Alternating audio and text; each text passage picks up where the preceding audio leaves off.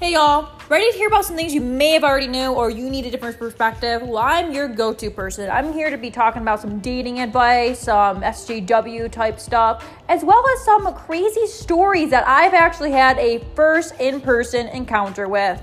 I'm also might be sharing some tidbits of my latest stories that I've been writing, and I hope that you enjoy this. And if you don't, oh well.